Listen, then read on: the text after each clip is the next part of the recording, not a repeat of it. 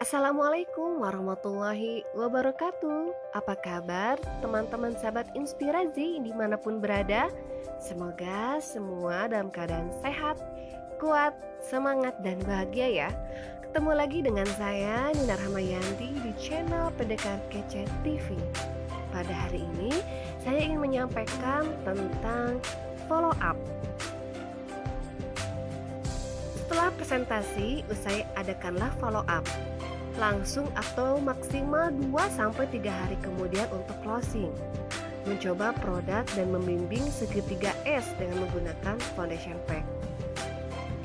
Prinsipnya bahwa niat baik selalu pendek umurnya sehingga pada tahap ini distributor dapat memotivasi dan mempromosikan prospek untuk mengambil keputusan bergabung dalam follow up, distributor harus mampu dalam menyelesaikan setiap keberatan-keberatan prospek atau handing objection.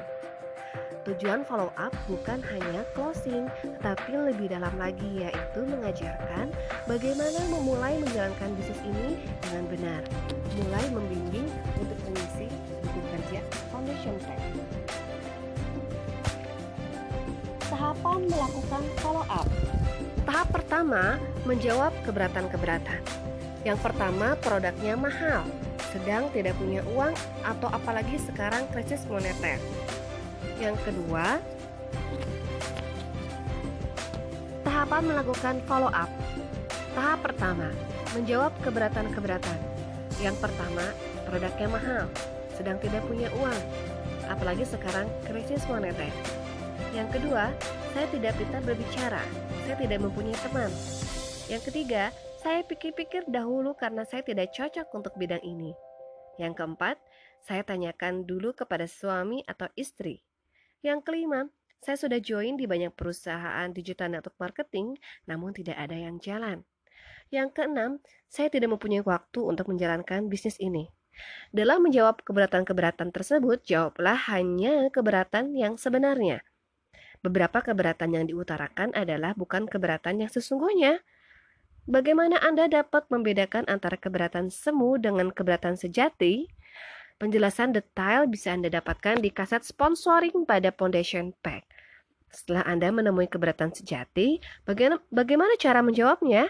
Ada beberapa contoh di bawah ini. Anda juga dapat membaca buku Question Are the Answer dari Alan Peace. Contoh cara menjawab pertanyaan yang sering muncul. Umumnya, prospek banyak menemukan keraguan-raguan atau bisnis atau produk pada dirinya. Pertanyaan dan penolakan yang sering muncul serta cara pemecahannya adalah contoh pertanyaan dengan jawaban produknya mahal. Contoh cara menjawab pertanyaan yang sering muncul. Umumnya, prospek banyak menemukan keraguan-raguan atas bisnis, produk, atau pada dirinya sendiri. Pertanyaan dan penolakan yang sering muncul serta cara pemecahannya. Yang pertama, produknya mahal. Penjelasan, mari kita perhatikan juga nilainya. Jika nilainya seimbang dengan harganya tentu bukan berarti mahal, meskipun harganya rendah.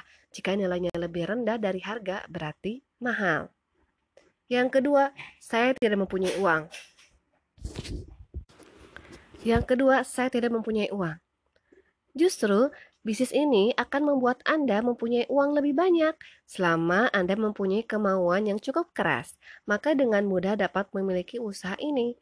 Caranya, mari buat daftar nama dan kita akan pilih dengan dengan skala prioritas mana-mana saja dalam daftar nama Anda yang dapat saya bantu untuk menjadi pelanggan produknya.